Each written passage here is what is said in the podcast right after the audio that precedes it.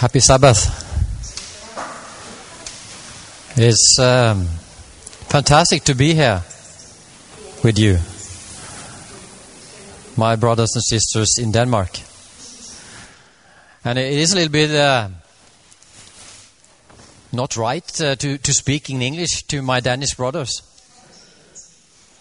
We uh, are so close. And I, I grew up in uh, in Lillesand, uh, close to Kristiansand. So we were very close to to Denmark. But um, we, we agreed that I, I should speak in English, since uh, some of you might have a problem with uh, my Norwegian dialect, and uh, some, uh, at least one, is not originally from Denmark. So we uh, try to do it in English. So, are you all in uh, good courage here in Denmark? In spite of uh, the times we live in? Yeah, we can uh, really be in good courage. Because uh, we can see that um, Jesus is in control, that he has foretold everything. And we can also see that uh, like he says, when we see all these things happening, we can lift our heads, our eyes, and know that he is soon coming. Agree? Amen. Hallelujah. I think it's too, too little hallelujahs among us. Because if Jesus is among us, we can uh, praise him and say hallelujah even though the circumstances is not that good. Agree? But we will also talk a little bit about the circumstances uh, this weekend. Because um, th- they are uh, quite scary. And if we, if we read the Spirit of Prophecy, and when I say Spirit of Prophecy, uh, I'm talking about that we as Seventh day Adventists believe that we were given as a gift a prophet among us for this time. Not 450 years ago. Yeah, of, uh, back then as well, but even more now when Jesus is soon coming. So, um, where were where was I? I was talking about the spirit of prophecy, but why? Yeah. I will. Um, serious times, yeah. Well, because we read the Bible and also the spirit of prophecy, we understand that we need to take account the message we have been given, especially as the people of God in this time.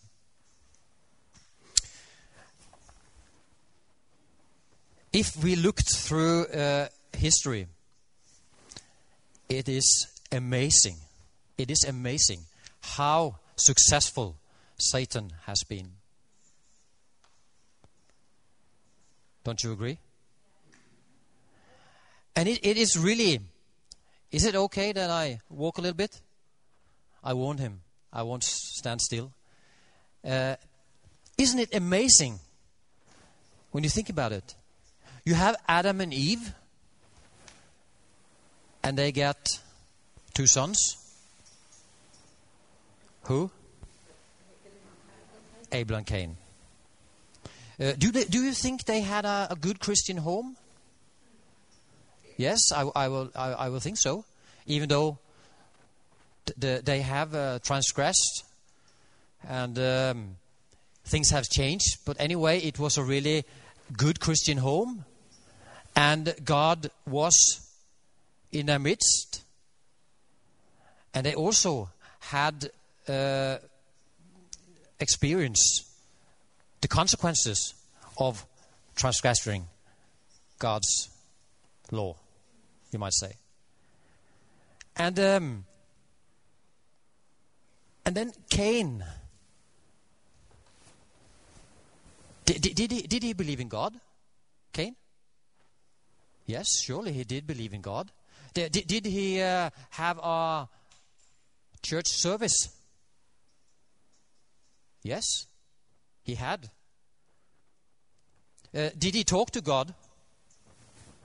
Pray if you like. Yes. So, in, in many ways, he, he was uh, a good Christian. But what happened? What happened?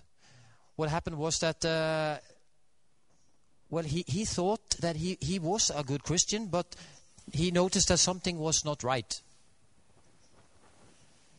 Because he saw that God was pleased with Abel, but not him.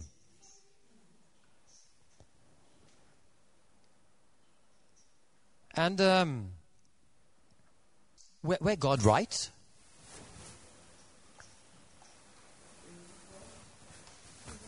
Yeah, we, we know that uh, God was right. Because what did Cain do after this? He killed his innocent brother. So, uh, uh could, uh, could God accept his church service, his offering? No. Because his heart was wrong. Do you think uh, uh Cain was was was um, did, did, uh, did, he know about his heart? Cain. No. Cain didn't know himself, really.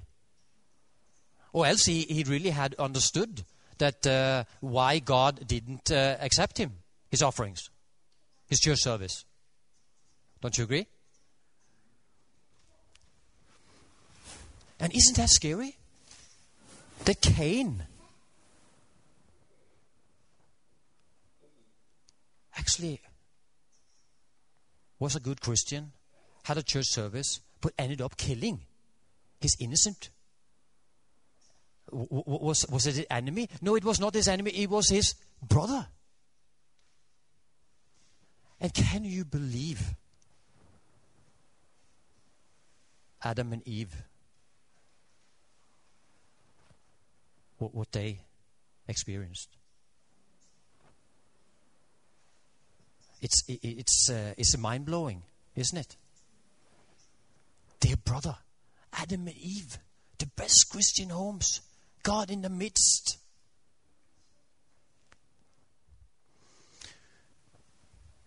Do you think some of us could be a Cain without knowing it? Could we?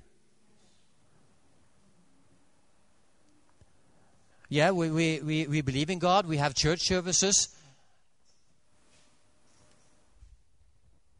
And we might be even disappointed about God. Why don't we see more miracles?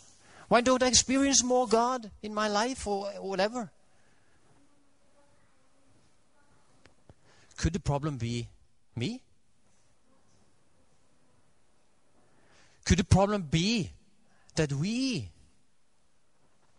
as a church don't know ourselves. Could that be?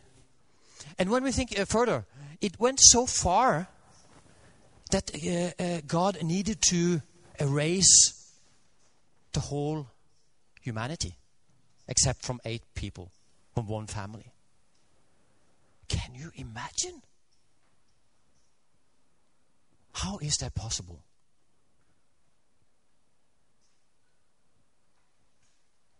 I mean, everyone except eight people. Isn't that mind blowing?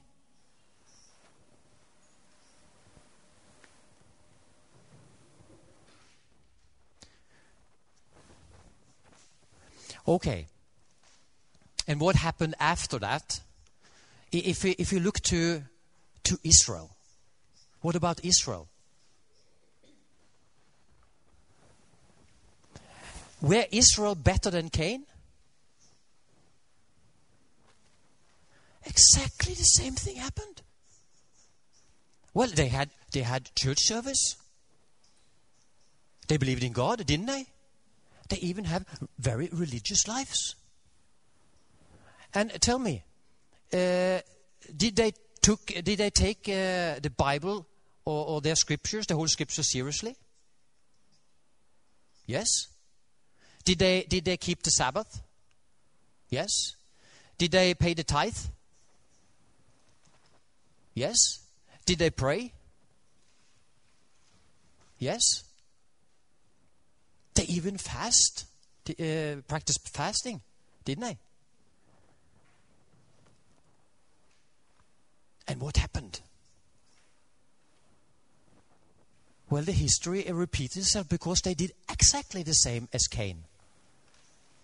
They killed their brother, their innocent brother, Jesus. I mean, to me, that is mind blowing. That Israel, that had God in their midst, that had experienced so many things, and when we look at it, so many people were deceived until they became murderer. Are you and me, can we become murderer? Do you think? We are actually all murderers. And we need to be born again.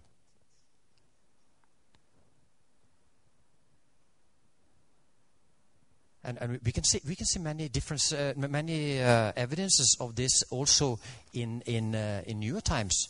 Uh, look at uh, the Second World War. How could good Germans become so evil? Isn't that amazing? doesn't mean that the Germans are uh, very much worse than the Danish and the Norwegians. No, it isn't. What happened in uh, Rwanda?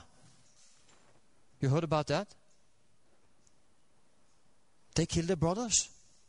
Millions in, in just a uh, couple of days.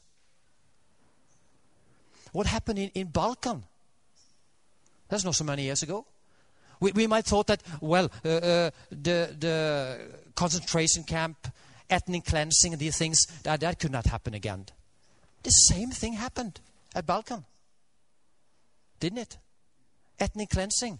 They were one week they were good neighbors, and the next week they wanted to kill each other. Just like Cain. You know, in, in the world, there are only two kinds of people. You know, Jesus also says you have the sheep and you have the goats. Even you are a family of Satan or you are of Jesus. Isn't that true? There are only two families in this world. Even if are you a child of God of Jesus or Satan. And the scary thing is that we might not know what really is within me. Have you had some experience that you are a little bit scared about yourself?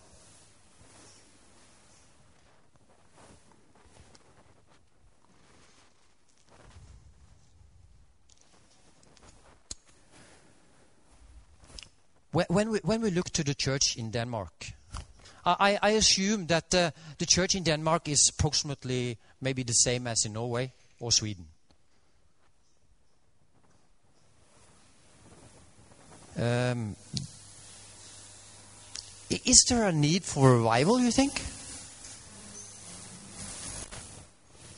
You think so?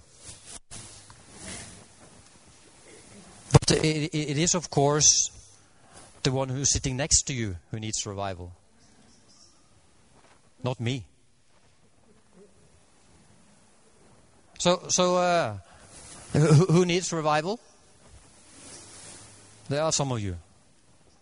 Me too. Uh, uh do, you, do you think God uh, would like revival? Or is God saying, uh, no, uh, sorry, church, uh, you have to wait, it's not time yet? It's not time yet. I- i- is it so? Okay, so, so, so we agree. God wants revival. And what is revival? Is an outpouring of the Spirit, of the Holy Spirit, isn't it? So uh, you, you will like the revival. God will like revival. Uh, but what doesn't it? Why doesn't it happen? And, and I might look to the church and say, "Oh, it's the other ones." That's the problem. If everyone has been like me, then it would be a good church.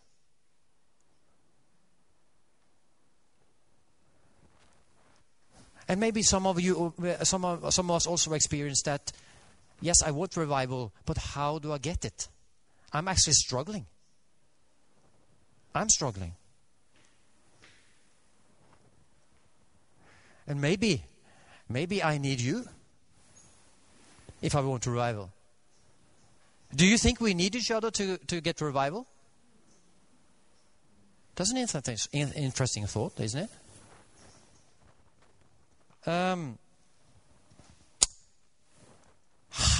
another question. How much do you want revival? Do you think? How much? Yes, I would like revival, but.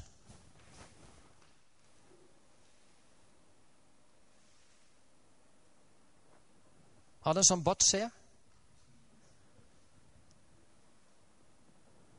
How much do you want revival? How much? Is it so that um, you you uh, have agreed on uh, this church that we we get up five in the morning so we can meet in the church, so we can get re- revival? I heard some rumors there's something uh, exciting happening here in Denmark, in this church. But but but, but do you do you tend to uh, to see now a little bit? How much do you want revival? Really? How much? But, but because that's part of the problem. Because God wants revival, but you say you want revival. But tell me, how much do you want it? Do you just want it as a bonus? As an extra thing you don't need to sacrifice anything for? Do you think it will come like that? What do you say?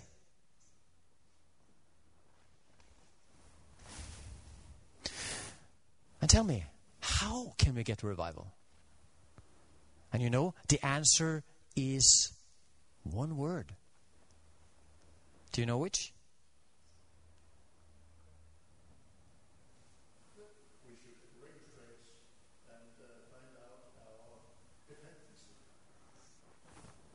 So you would like to say the one word is dependency? Yeah, it's right. But I ha- have one word, and, and of course, yeah? Bön, prayer. Yeah, that was what I was thinking about. But it's not wrong what you're saying. Of course, it involves a lot of things. We could also say one word, Jesus Christ. That would also be right. But I, I was thinking of prayer because the prophet says, and she's absolutely right. She says there, there will not be um, a, a, revival can only come as an answer to prayer. I believe that is true. And if you look to, uh, through history, there have never been a revival in this uh, history without prayer. And we might also say fasting and prayer. There has been some people who wanted it more, who really wanted revival, who really believed in revival. That means an outpouring of the Spirit. And, uh, and, and we will talk about uh, many, uh, many things, about uh, many different angles of this this weekend.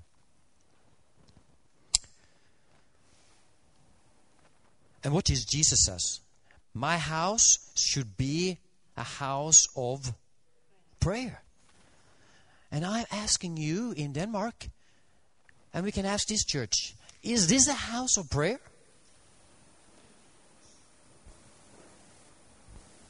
Hmm? It is. Hallelujah. It is fantastic.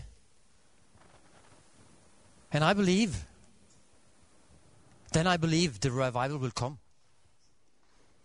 And, and I, I really believe it. There is something happening. But it can never happen until we become houses of prayer. And what does that mean? Houses of prayer. Is this on and off, uh, this thing? Do you hear me okay all the way? Yeah? Good. So, uh, so, so what do you think? What do you think would, would, would it look like, a house of prayer? If you think to this church, uh, can we say, yeah, this is, this, is, this is how it should be. This is a house of prayer. So now we can tell all the Denmark, come to this church, and you can see this is a house of prayer. Do you still believe it's a house of prayer?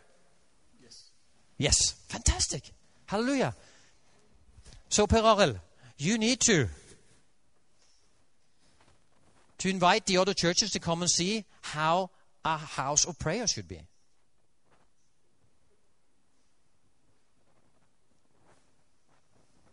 How, how do you think it should be?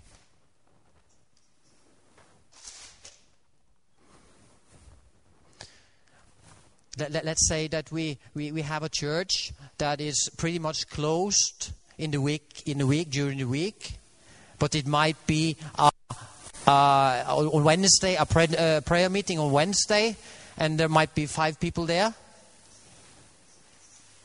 and there is a church service on Sabbath.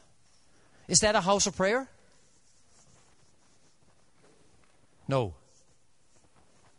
It's not. Do, do, do we have uh, churches like that? Okay, we will not uh, discuss this further. We can all think about it. And, and I don't uh, know uh, exactly everything, but I can, I can have, a, have a, some kind of um, imagine of what a house of prayer is. Yeah.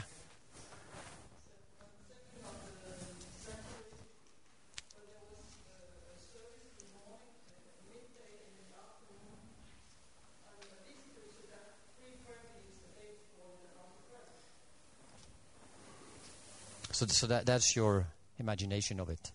Yeah? I, I, I heard about the churches in Africa where they have prayers 24 7. Have you heard about it? They pray 24 hours a day, seven days a week. Amen. I think I, go, uh, I need to take a, a study tour there.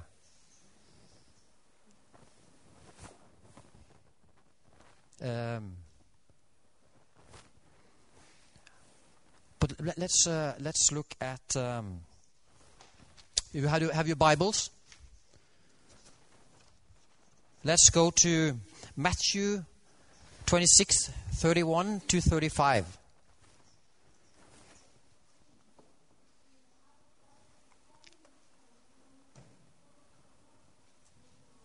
Matthew 26, 31 to 35. Uh, maybe some of you would like to, to read it for me. Der siger Jesus til dem, i denne nat skal I alle på mig, til der står skrevet. Slå hyrden, og forjorden skal spredes. Men efter at jeg er opstanden, vil jeg gå forud for jer til svarede og sagde til ham, om så alle vil jeg dog ikke gøre det. Jesus sagde til ham, sandelig siger dig, i denne nat, før hanen gav dig, vil du fornægte mig tre gange. Peter siger til ham, selvom jeg skulle dø med dig, vil jeg aldrig fornægte dig. Det samme sagde alle de andre disciple. Hmm. Tak. Again, it's, it's quite amazing. It's quite amazing. They all were sure. Oh, we, we, we, we love Jesus. Peter and disciples, didn't they love Jesus? Yeah, absolutely. They loved Jesus. And they said, We are not going to forsake you. to disappoint you. Is some of you saying the same? I love you, Jesus. I'm not going to disappoint you. Well, I, am saying that. Don't you? Th- that's what we want. Because I hope we all love Jesus. And we all, we, we never, we, we would not like to disappoint Jesus. And Peter, he was definitely sure. He can guarantee he would never, never. Because he thought he loved Jesus that much. Do you remember what uh, Jesus asked him? Peter, do you love me? And that, that, that, that, could, that, that could be a big question for all of us. Hey, Jesus is asking you, do you love me? Do you really love me? Do you really love me? And that's something totally different when we talk about real love. And what happened? What, do you know what real love is? That you're, re- uh, that you're willing to die for it. Don't you agree? A love that is not of this character, that you're willing to die for it, is not the real love. Don't you agree? So you might say you, you love your wife, but if you're not ready to die for her, it's not real love. Don't you agree? And Jesus is asking you and me, do you love me? And we might believe that we love him. And like Peter and all the disciples, they told, Yes, we love you. We will never forsake you. We will not disappoint you. And who did not disappoint Jesus, forsake Jesus. All of them forsake Jesus. All of them. Isn't that scary? I mean, the disciples that had experienced so much with Jesus. And their intention was no, we will not disappoint you. And listen to what the prophet says. Listen what the prophet says.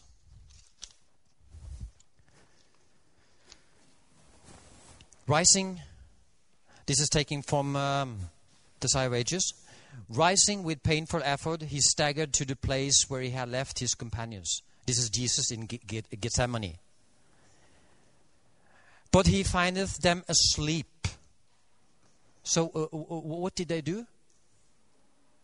They slept.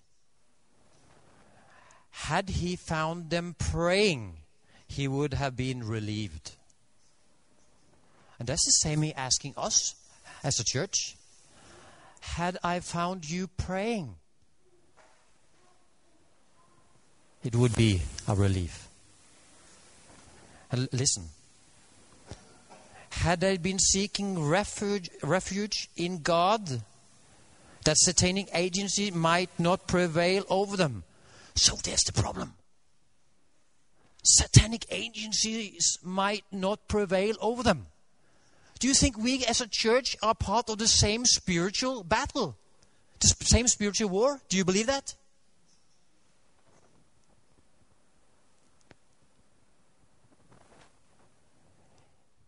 he would have been comforted by their steadfast faith, but they had not heeded the repeated warning. And what was the repeated warning? Watch and pray. Watch and pray. Do you know what, uh, what Jesus have, have, have told us? Watch and pray. Can some of you look up uh, Luke 21 36?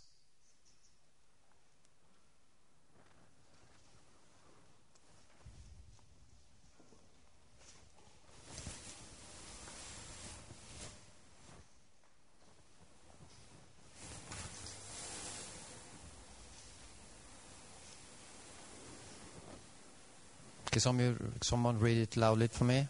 Luke 21 36. Gå altid og bed om, at du må få styrken til at undskille alt det, som skal ske, og til at stå foran menneskesøn. Wh- What did you say in the first? Walk alltid. Yeah. Be. Watch him pray. He's telling us. At first, they had been much troubled to see their master, usually so calm and dignified, wrestling with a sorrow that was beyond comprehension. They had prayed as they heard the strong cries of the sufferer. And listen to this. They did not intend to forsake their Lord. Do you understand? They did not intend to forsake the Lord. And listen, but they seemed paralyzed by a stupor which they might have shaken off if they had continued pleading with God. They did not realize the necessity, ne- necessity of watchfulness and earnest prayer in order to withstand tati- temp- temptation. Isn't it interesting? Isn't this interesting? They did not intend to. And none of us intend to disappoint Jesus. But are we in danger? As the disciples, that he, will find us sleeping and not watching and praying. Do, do you think this is relevant for us as a church? And tell me, is this a house of prayer, watching and praying, or is it sleeping? And if we look to, to our- our countries, Denmark, Norway, and Sweden, are we churches that are watching and praying? Houses of prayers? Or are we sleeping? Are we sleeping? Henning?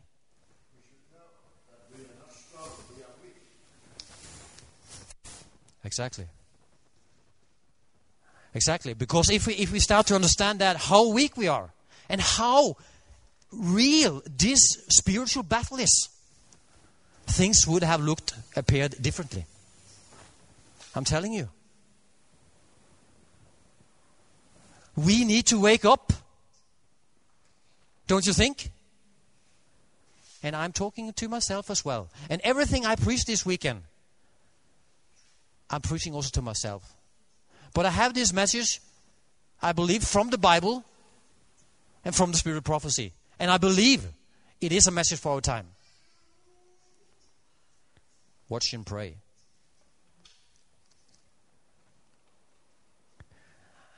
And I mean, it is mind blowing when we look into history how successful Satan has been. And, and, and we know uh, you have the, uh, the um,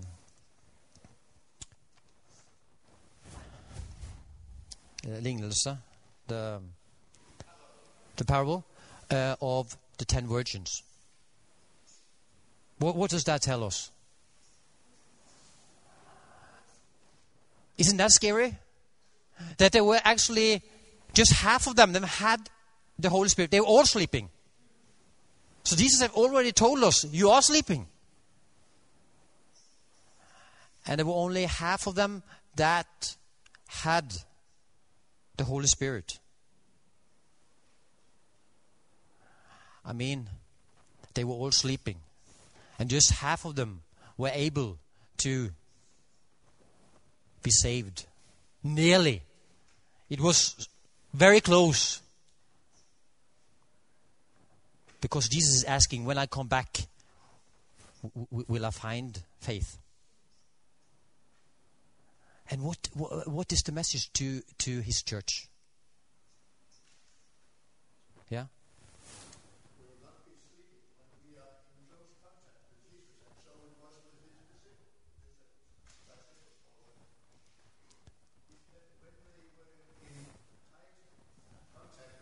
Yeah? But they, they were quite in con- contact with him. They have just been sitting, eating with him, dining with him, the Last Supper, and they all said, Yes, we love you, Jesus. And it was a wonderful time. Just dining with Jesus. That's what we want. And we love these cherished moments where we can dine with Jesus, don't we? But then, it came the next round where they were actually supposed to really sacrifice and to really understand that even though they intend not to disappoint Jesus, to forsake him, they were deceived. They slept. And, and I must say, I have experienced more and more that we are just as real part of this spiritual battle. The Satan is very, very successful in getting us sleeping, even though we didn't intend to do it.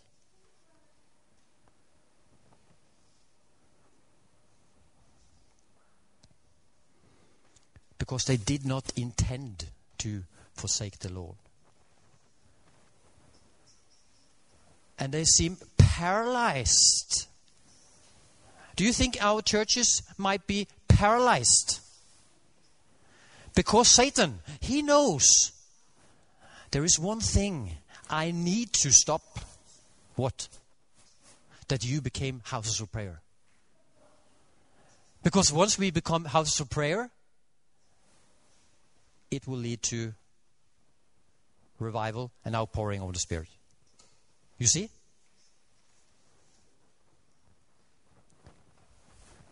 So I, I must say, I, I, I don't, I, am not really, I, I'm not amazed. I'm not, I'm not wondering why it is like that. It's quite obvious why it is like that. Because Satan, all his power, all his agency, has this task. Please keep them from praying. Keep them uh, asleep. So they are not becoming houses of prayer. You see? Oh, but I, I went to a prayer meeting. I went to two prayer meetings. But it was boring. I didn't get anything out of it, you might say. And no wonder. Why? Because Satan is doing everything that the, the prayer meetings is boring. And doing everything he can to stop it making real. You see?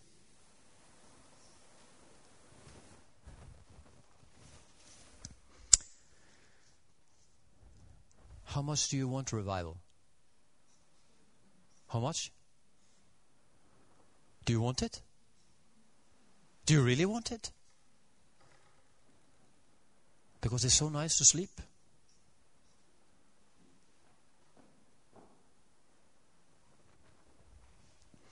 And listen to this. Uh, when it comes to prayer, I, I have found uh, one uh, author very inspiring. He's called Andrew Murray.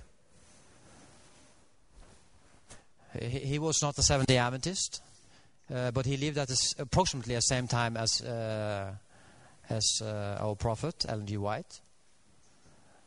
And I mean, when I read her uh, his his writings, it, it, could just be her writings.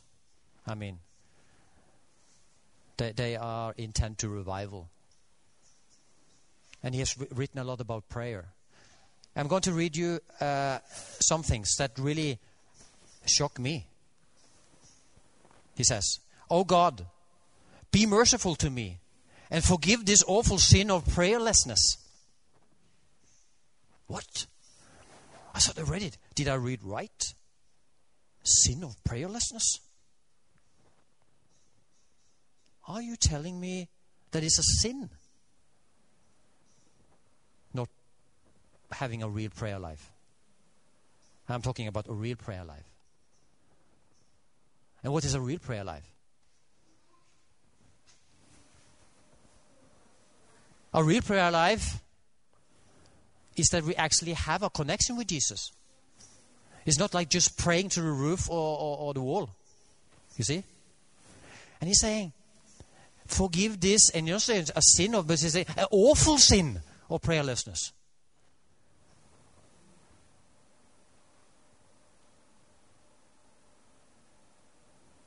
And if we started to see that what we are doing is actually an awful sin, that we are not houses of prayer,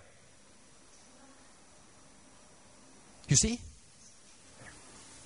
And, and, and what, do we, what do we need to do with our sins? Huh? Give them to Jesus. Confess them. Come to Jesus. And, and when it comes to prayer, what can we do? When Satan and all his agencies is doing everything he can, keeping us from praying. Do you think in your, in your own power you can manage? No, we need to, to beg really Jesus to help us to get a prayer life. Because Satan is doing everything he can to keep you to have a real prayer life. Don't you see? Don't you see? But when we start to see, it's actually an awful sin of prayerlessness in this church. We need to confess it. And we need to really beg Jesus to help us to get real prayer, to get deeper into prayer. Is some of you, uh, do some of you need to get deeper into prayer? I do. And what will you find there? You will find everything what you long for. You will find Jesus. You will find this treasure, the Holy Spirit. Do you agree? And he says, uh, Andrew Murray says further, it is a proof that for the most part our lives are still under the power of the flesh. Think about it. That, that was also a really a wake up call to me. So, what is, are you saying, Andrew Murray, that uh, my uh, superficial prayer life is actually because I'm living a life under the power of the flesh? You see? Ellen White, she says a lot about the power of the flesh and how we need to crucify it. Don't, uh, doesn't Paul say that? You need to crucify your flesh. Because if you are under the power of the flesh, how is your prayer life? You see? You see how things is connected?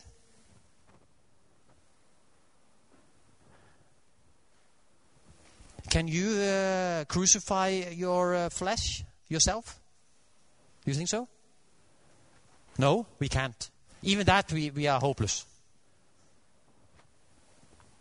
But we need, we need to see it as a sin, don't we? If we're going to see some change, we need to see it as sin. That I have a problem and I need help.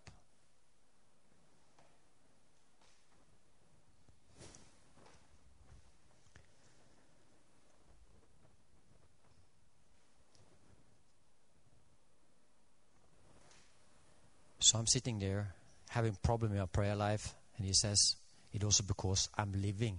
It's it, it's a proof that I'm still living on the power of the flesh." Wow. Then you start to see how serious it is, because either you live a life in the spirit or you live in a life in the flesh. Don't you agree? And, and when I experience that my prayer life is not, uh, uh is not a, a real prayer life, I can say, oh, I have a big problem because I'm actually living not in the spirit, I'm living in, in the flesh, the power of the flesh. And when we experience this, when we get this conviction, what shall we do? Shall, shall we, we feel that uh, no, everything is hopeless? And we can just give up? No, please don't do that. Because when you realize that, you are, you need to thank the Lord. Do you know what the, what the biggest proof of the Holy Spirit is? That He convicts you of your sins, righteousness, and judgment. Doesn't it say? John 16. So I, I have changed this some, because sometimes we might go into a church service and, and uh, we can really feel the, the Spirit, and it's a great time, and we go home, and it was great. But it might not be the Spirit, the real Spirit. Because what, we should really rejoice over is when, when, when God really shows me my sins, my problem. Then I say, Hallelujah, because it's the biggest proof that God is working with me. Isn't it? Instead of saying, Oh, everything is hopeless. I will never have victory. or experience real. No, we need to say, Hallelujah. God is, is still working in my life. There is hope.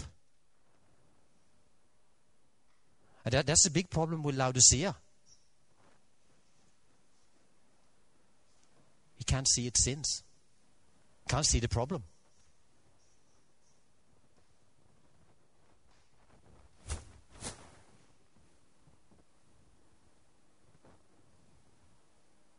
Are you ready to say hallelujah? When you, when you understand that you really need Jesus, that we really need uh, revival, that we really need outpouring of the Spirit.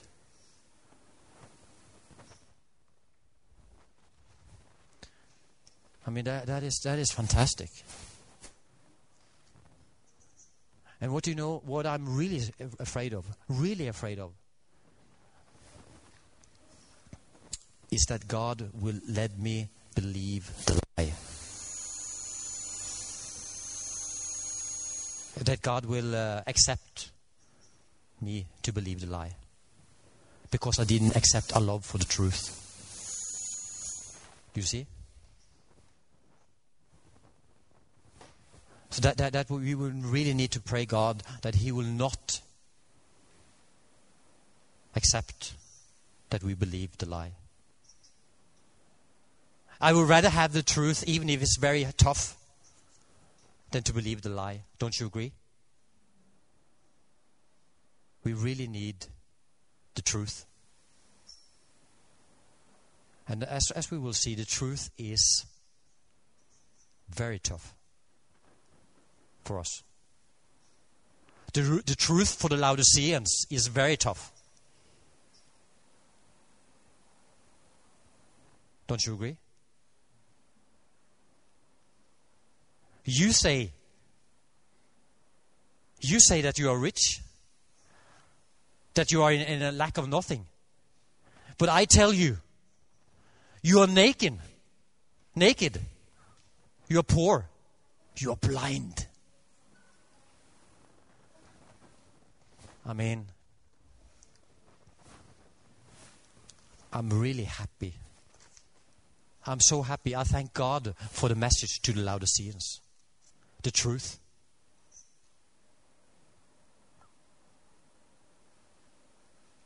Do you love the truth? Have God, God given you the love for the truth? Thank Him for that. Because the truth shall set you free. And I mean, when I start to see my awful sin of prayerlessness, the awful sin of prayerlessness. And I start to confess it, to beg Jesus, please give me a real prayer life. And when I start to experience a real prayer life, what will you say? Would that be good? Yeah, the truth shall set you free. But don't go around here and think that it, don't, it, it, it, it will not cost anything that it will not uh, have to be made sacrifices. That, that we can come here uh, uh, uh, one hour, two hours on the Sabbath, and we can hear a sermon that we are all saved.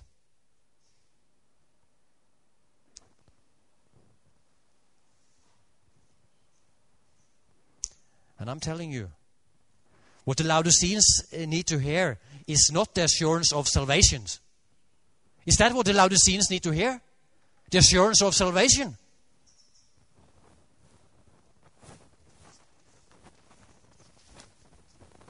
Listen to this, what the prophet says.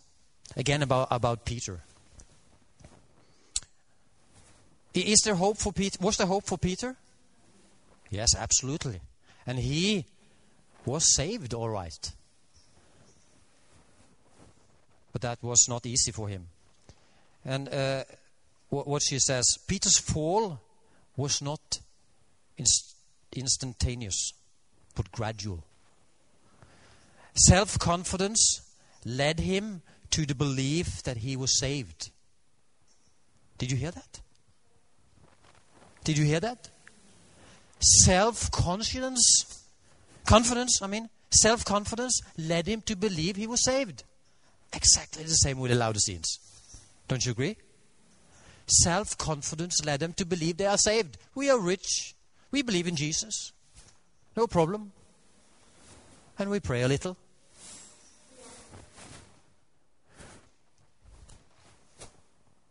And step after step was taken in a downward path until he could deny his master. Do you think that we could go that path? Do you think that we are on that path? Sleeping? And we will end up denying Jesus. Yeah, I'm telling you, we are on that path. In our self confidence. And I'm talking to the Seventh day Adventists.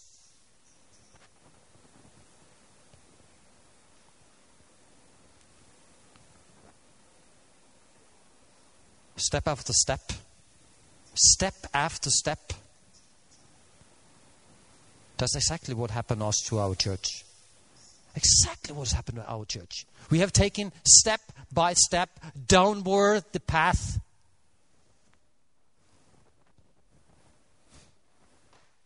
Until he could deny his master. No, I will never forsake you. Watch and pray.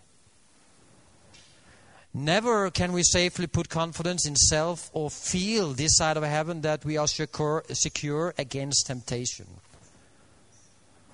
Because we are in the midst of a war. There is a war about you. You know that? Do you know that?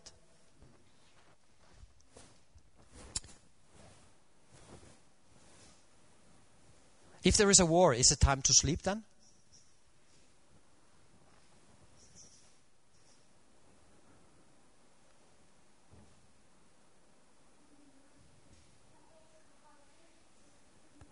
The evil that led to Peter's fall is proving the ruin of thousands for days, says the prophet. Listen to this.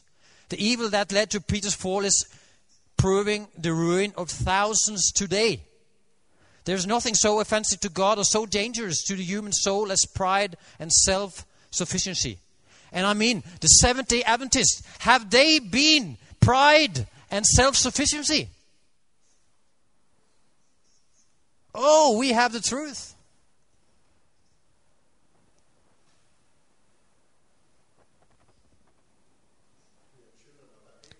Of all sins, it is the most hopeless, the most incurable. But what, what I really thank God for is that there's hope for the Laodiceans. It is hope for me. Because He said, Come.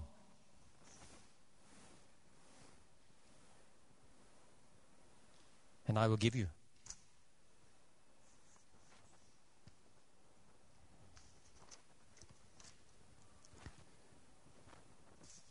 Do I need to?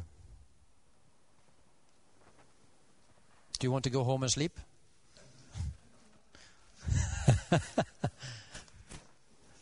I, I, will try to. I, I can. Uh, I could continue for some more, but maybe we should try to end it tonight. We need to be in good courage and also awake tomorrow. I hope you will come tomorrow. By the way, that will not scare you.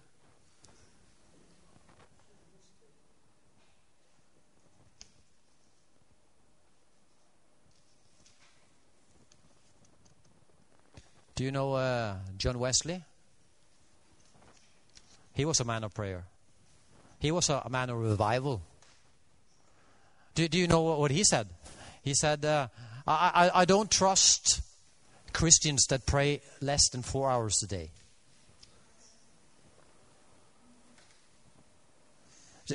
Does he have a point? I mean, should, should you pray, uh, trust a, a, a, church or a, a, Christian that don't pray? D- that doesn't have a real prayer life? Yeah, you might trust him uh, as much as Peter. before he understood his need. So, so John Wesley had a point. Can we be trusted as a church? Because we are houses of prayer. Because if we are not a house of prayer, we cannot be trusted. Agree? No? You don't agree?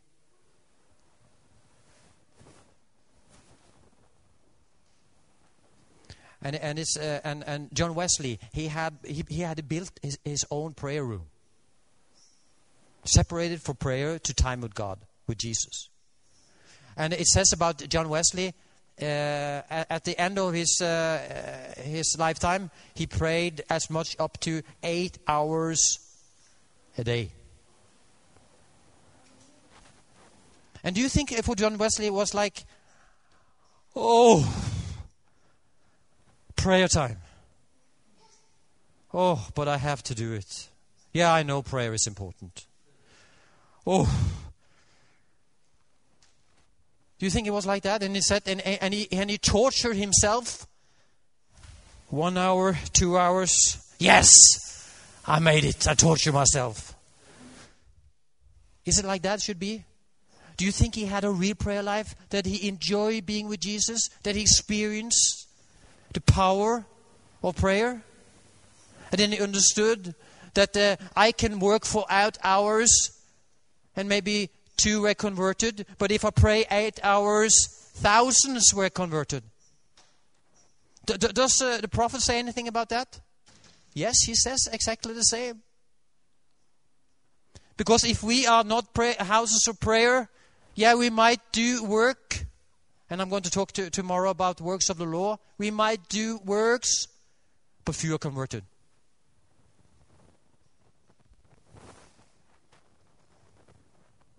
Think when uh, when Henning here comes in, he has spent he has spent uh, four hours with Jesus. I mean, real prayer life. And he comes to church, and he had prayed for this church, and he comes to the prayer meeting. Wow, what a blessing!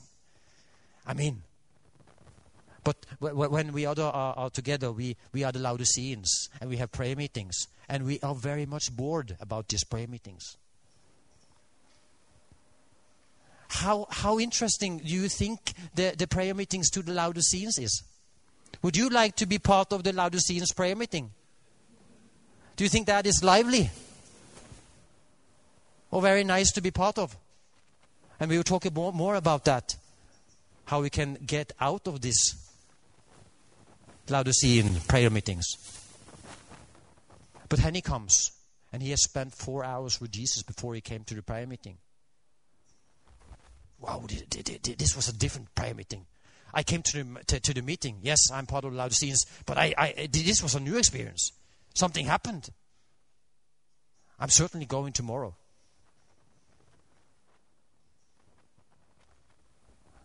Unfortunately, they didn't have a prayer meeting tomorrow. It's only once a week. So I need to wait a week. And, and the week came and, and I forgot. Oh, I have to wait another week.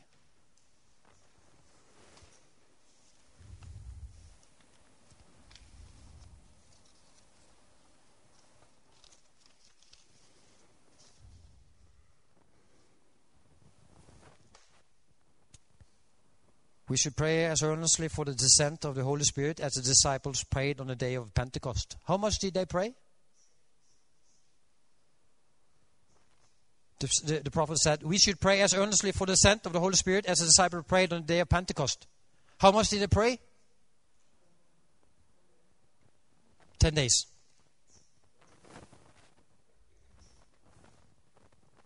That, that's why they have this uh, initiative. I, I, love this initi- initiative from the GC. They have 10 days of prayer, you see?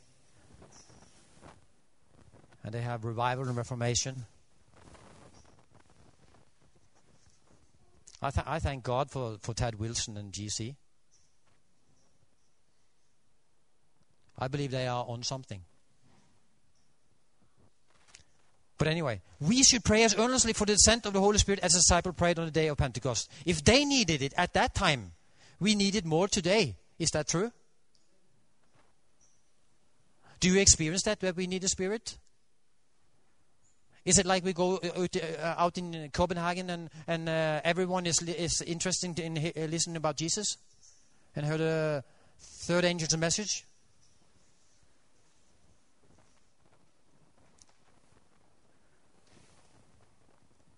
Moral darkness, like a funeral pall, covers the earth. All manner of old doctrines, heresies, and satanic deceptions are misleading the minds of men without the spirit and power of God. Listen to this. Without the spirit and power of God, it will be in vain that we labor to the present truth. Do you listen to that? It will be in vain. So we might as a church say at the, oh, uh, fantastic. Uh, now we decided on the board meeting uh, that uh, the, the pastor is going to have a, a meeting series.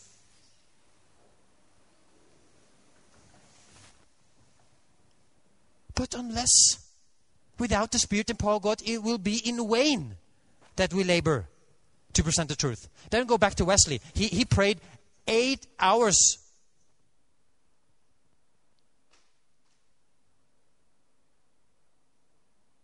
And the disciples, they, they, they uh, had a lot of experience with Jesus and they, and they prayed for 10 days.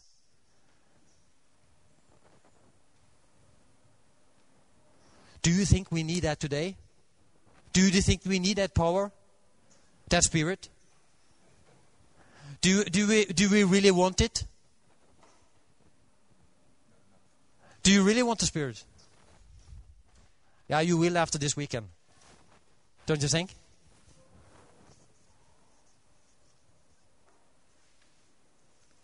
Yeah, we, we will end with this. And listen also, yeah, just a, a, little bit there. When the message of truth was first proclaimed, how much we prayed. They say about when, when this church started, it was a miracle after miracle, you know? And they say, when the message of truth was first proclaimed, how much we prayed. How often was the voice of intercession heard in the chamber, in the barn, in the orchard, in the, or the grove? Frequently we spent hours in earnest prayer, two or three together, claiming the promise. Often the sound of weeping was heard, and then the voice of thanksgiving and the song of praise. Now the day of God is nearer than we first believed, and we should be more earnest, more zealous, uh, zealous and more fervent than in those early days. We have a heritage. And what happened was it was uh, driven by prayer. Because there have never been a revival without prayers.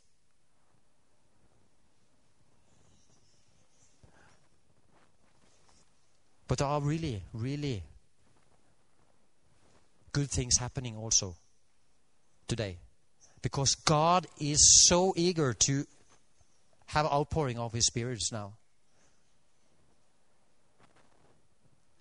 Do we want to be part of it? Do you really want it?